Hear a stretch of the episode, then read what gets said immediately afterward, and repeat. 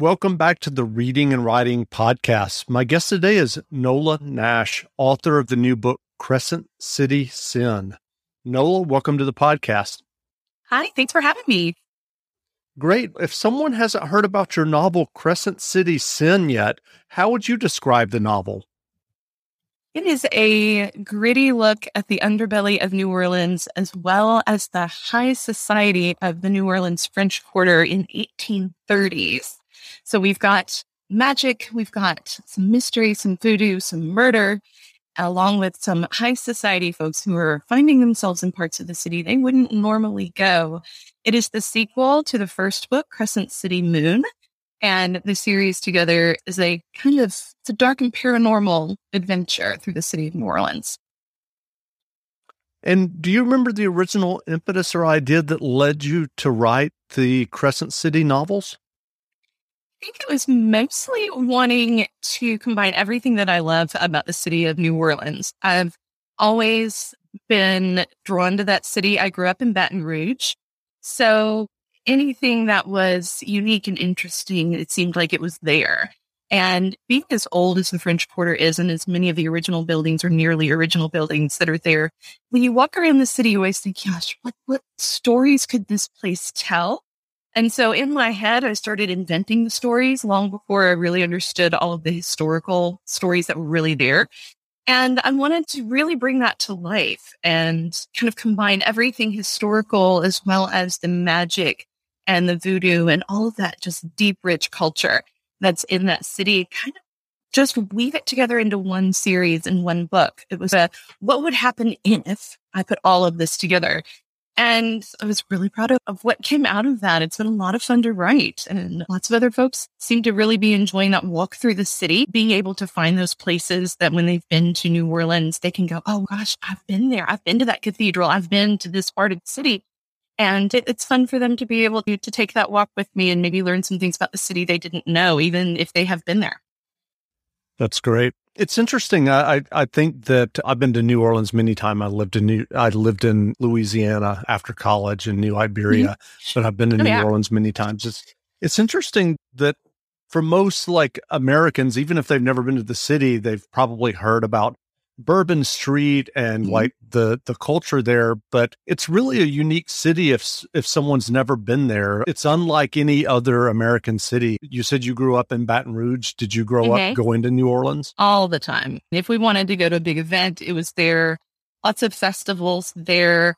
I liked to just go people watch. I was in theater. I grew up doing community theater, and it's a great place if you're looking for mannerisms or the way somebody moves and talks. It's a great place to just go people watch and refine those characters that you're going to put on stage. And I think a lot of that translates into the writing too, because it, it gives me that sense of those people that are there and all of the, the many different types of characters that are in that city. And I always just loved it for that. I loved going down there and just being part of that culture. It was only an hour away. It was never really a long mm-hmm. trip. It's a day trip down to New sure. Orleans. And we would do that. We'd get up early in the morning and drive down, spend the day there, and you know, drive back pretty late at night most of the time, especially by the time I was in high school and college. We were coming back really late. Yeah. It was a great place to go and hang out. There was always something interesting to do there. It didn't matter how many times you'd been to the city. You could always find something, whether it was those old standbys that you absolutely could not leave the city without doing, or you wanted to go try something new, go to a different festival, go to you know new places that you hadn't tried before. There's always something unique and different and new to go explore about that very old city. Sure. What kind of research did you do for your Crescent City novels and your new one, Crescent City Sin? I did a lot of hands on research. Obviously, I do a lot of reading and lots of books about not only the city and its history, but also the magic and the voodoo that is down there. And I wanted to get all of that. So it was very important to me to do a lot of research, even though I felt like I knew the city, I knew a lot of the stories.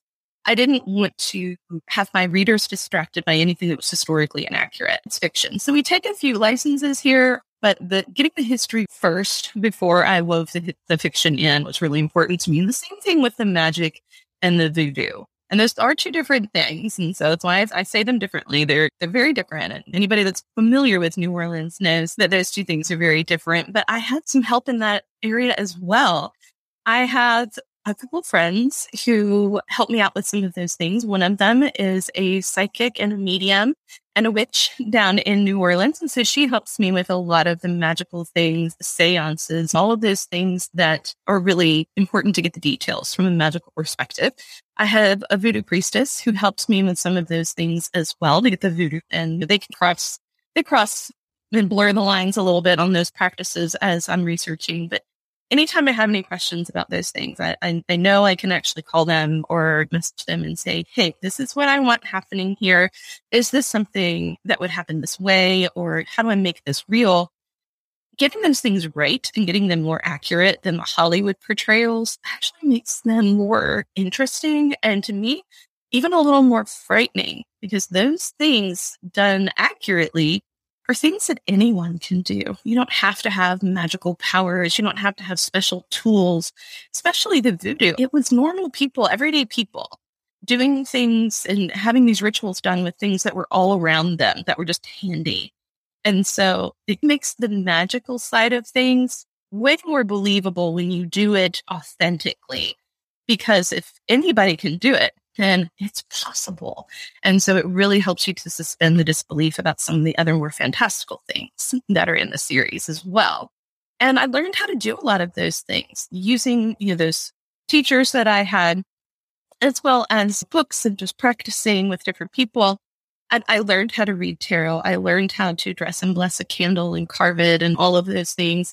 We had a seance, so I knew how that would work and all of these things that, that our characters do in the book, I was doing as well because they're very sensory experiences. You have to be able to bring in the smells and the feels and the sounds of all of these things.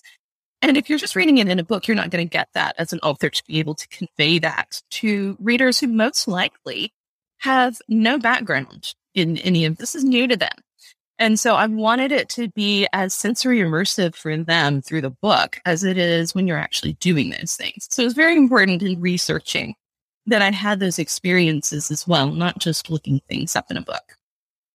Sure. Are you writing or planning to write more Crescent City novels?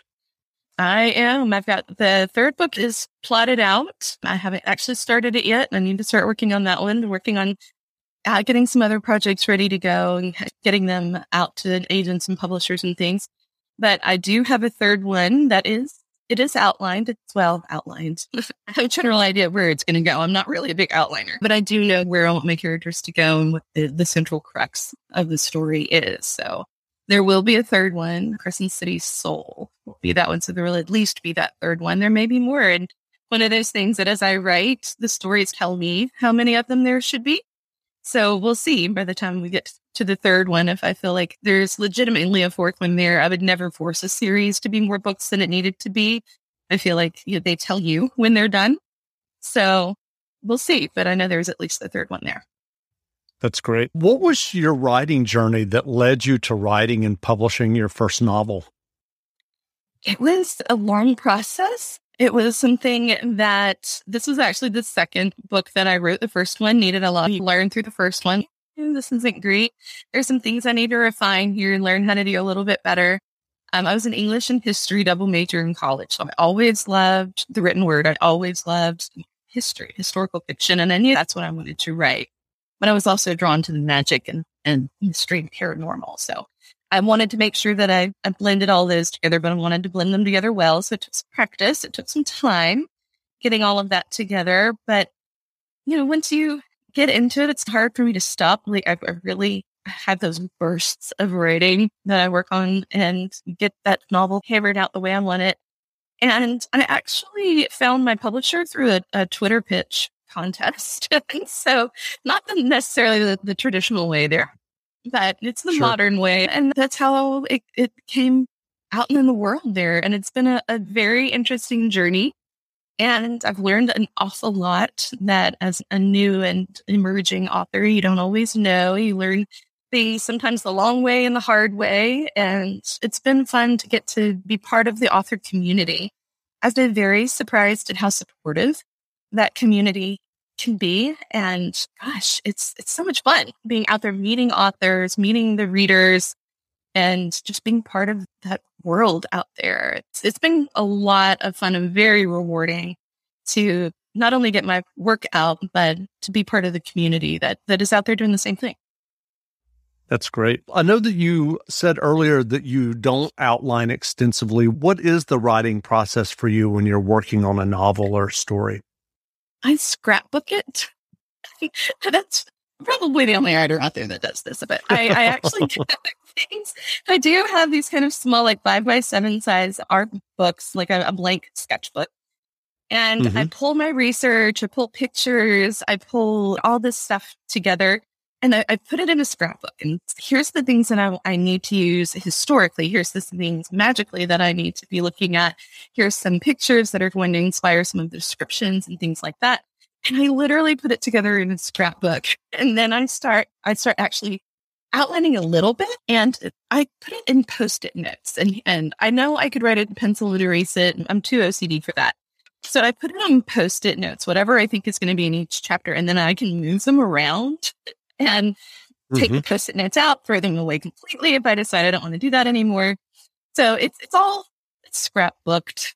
it's so weird, I know, but it's funny. It's my artsy craftsy side meets my writer side. Sure. I think everyone has a unique process. So, what writing advice would you offer for those who are working on their own stories or novels? I would say have lots of people read it. Make sure that you're open to feedback and suggestions. And I'm an English teacher as well. So I tell my students this all the time. Let other people read what you're writing and listen to their feedback because so often we think that we have conveyed what it is, what is in our heads onto the paper. We think we've got that. We've poured ourselves onto the written page. But oftentimes it doesn't come across the way that we think it, it did to the reader. And so if we don't have other people take a look at it and people we trust to tell us the truth, not just, oh, that was great. I loved it. I'm looking forward to uh, it being a book. Okay, that's great. We need validation. When you need mealtime inspiration, it's worth shopping Kroger, where you'll find over 30,000 mouthwatering choices that excite your inner foodie. And no matter what tasty choice you make, you'll enjoy our everyday low prices, plus extra ways to save, like digital coupons worth over $600 each week. You can also save up to $1 off per gallon at the pump with fuel points. More savings and more inspiring flavors make shopping Kroger worth it every time. Kroger, fresh for everyone. Fuel restrictions apply. When you need mealtime inspiration, it's worth shopping Kroger, where you'll find over 30,000 mouthwatering choices that excite your inner foodie. And no matter what tasty choice you make, you'll enjoy our everyday low prices, plus extra ways to save, like digital coupons worth over $600 each week. You can also save up to $1 off per gallon at the pump with fuel points. More savings and more inspiring flavors make shopping Kroger worth it every time. Kroger, fresh for everyone. Fuel restrictions apply. But the true help comes from the people who are going to tell you, I, I didn't really understand this part of it. Yeah, I know it probably makes sense to you, but I don't understand what she's doing with that candle there. Or I don't know what that particular word is, that it's a term for something, but I feel like I need more explanation there. Or this character and what they were doing was really cool. I'd like to see more of that. So when you find people who are, are willing to give you that kind of constructive criticism, it's vital to listen to what they have to say and not close yourself off and go, it's my baby. How dare you insult my baby? Make sure that your baby is as wonderful as it can be when it makes its way out into the world and finding those people who will help you do that and listening to them is critical.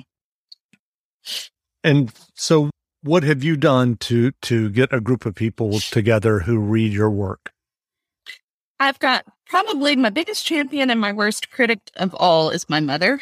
She is, I love it because she will cheerlead me, but she will cheerlead me and at the same time go, yeah, but I didn't really get that. Okay. what part of it did you not get? Or she'll say, that was great, but boy, did you rush it. all right, fine. Slow down there.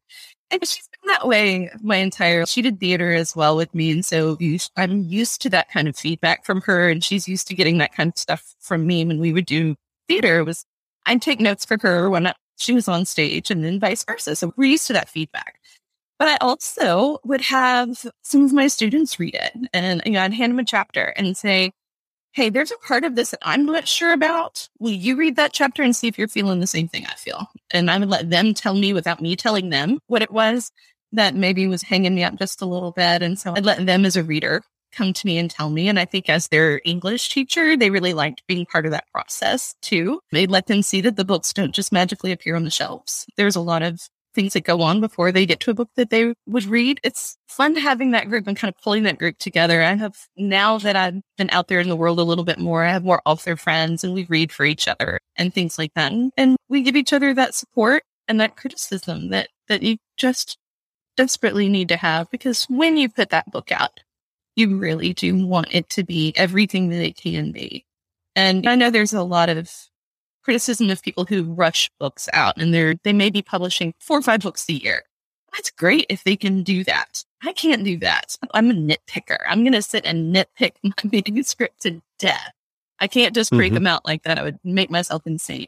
Some people can, and I, I am in awe of those people. But I'm a nitpicker, and I, I like other authors who are nitpickers to really take a look at my work and make sure that that it's it's as clean as it can be when it goes out there, whether it's punctuation or actually getting that scene to where it plays out the way that I want it to. Got it. What novels or nonfiction books have you read recently that you enjoyed? I just finished Mexican Gothic, which was really cool. I, I love Gothic stuff. i am a huge Edgar Allan Poe fan, and I write the dark. I really did enjoy Mexican Gothic. It was a gift from my son's girlfriend for Christmas, and she's an English major. And she's like, yeah, read this. It's really good. I'm like, okay.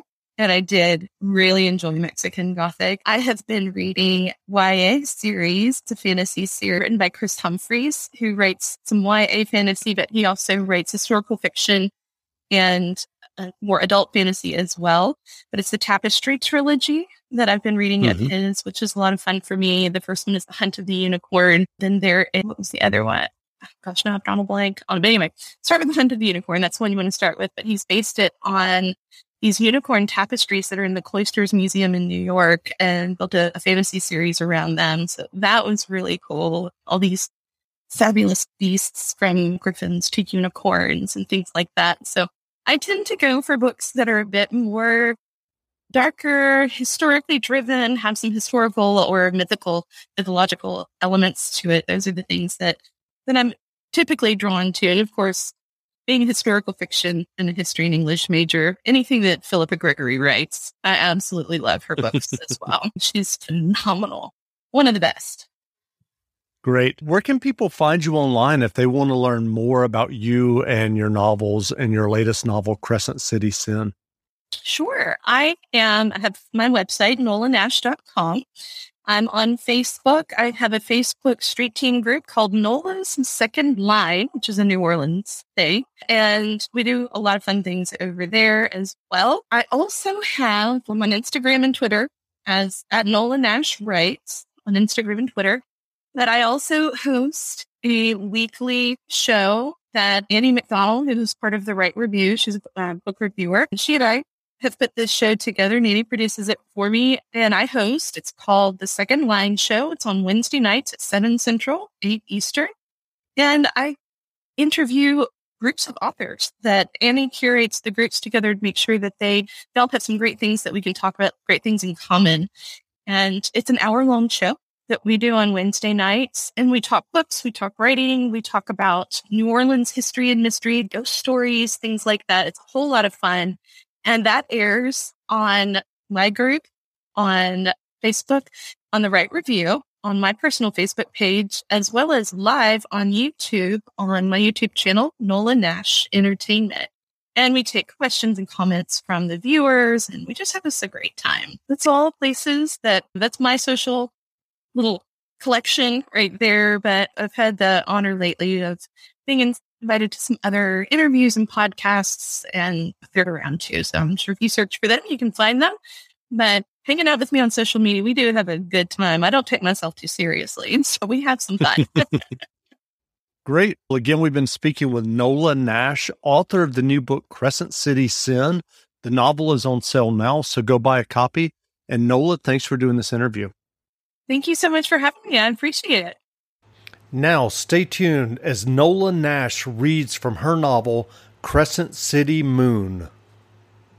Crescent City Moon, Book 1 in the Crescent City series by Nola Nash. Chapter 1 Storm clouds skulked across the sky, snarling at the moon and stars as they swallowed them whole. Below, in the descending darkness, the city shuddered. The hanged man looked up at Zaeli, smiling and complacent in his bringing of doom, as thunder rumbled over the French Quarter rooftops, rattling the panes of glass in the parlor windows. As the sound sent a shiver through her, she could have sworn the hanged man winked. Tarot cards had always been a game to her and her friends, deliciously taboo among the society set. But something was decidedly different about this spread. They were just cards on a table, but they carried a weight she'd never felt before. With them was a feeling of finality. What does it mean? Lisette asked, leaning over the cards. No matter how many times Zaeli explained the meanings in the pictures, Lisette's sweet, simple mind could never hold on to the information. Even though Lisette had no idea what lay in the cards, her laughing amber eyes lost their luster in Zaeli's silence.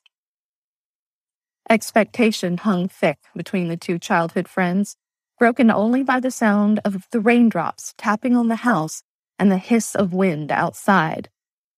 The first one is for your past, the sun.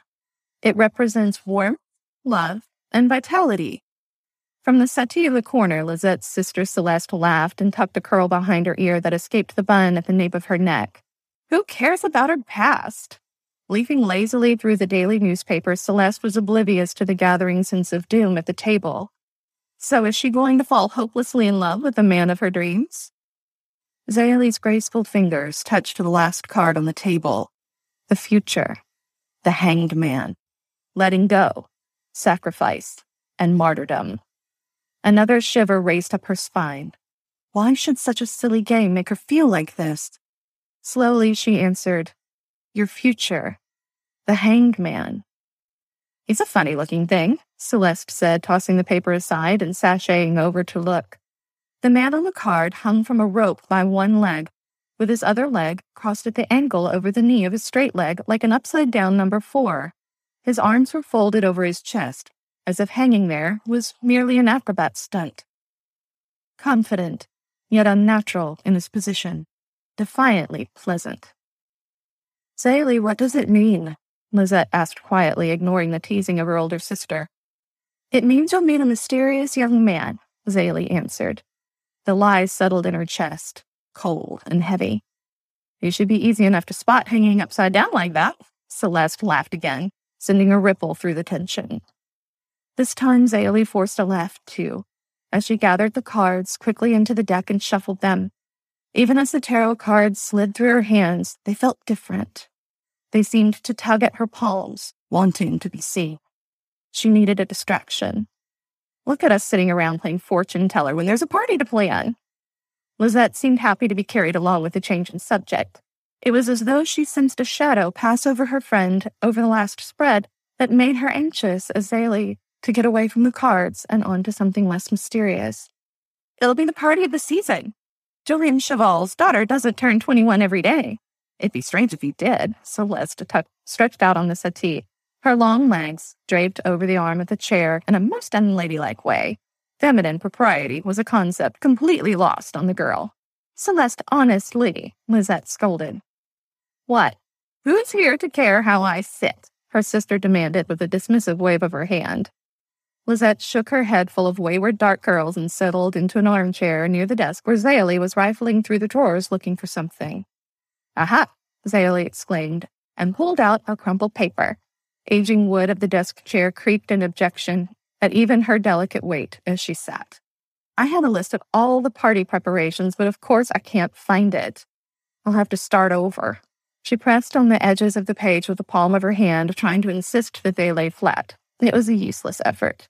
The paper was as disheveled as her thoughts. Celeste tugged her hair out of the bun and let her auburn waves fall over her shoulders as she took, shook them loose. For the third time, if I recall. Celeste was right. It seemed that lately anything to do with Zaeli's 21st birthday party would miss Zay. Zaylee knew it was just carelessness from all the excitement, but it was beginning to get irritating. Let me keep the list this time so it won't go running off, Celeste said, lazily winding a strand of hair around her finger. Zaeli laughed. I don't think so. You'd had glasses, uh, cases of champagne, a full orchestra, and acrobats added to the list. Well, of course, how else will dear Lisette ever meet her hanging man? There was that chill again, as thunder rolled over the roof, punctuating the dread she felt. Zaeli dismissed it and focused her efforts on recreating the list for the third time.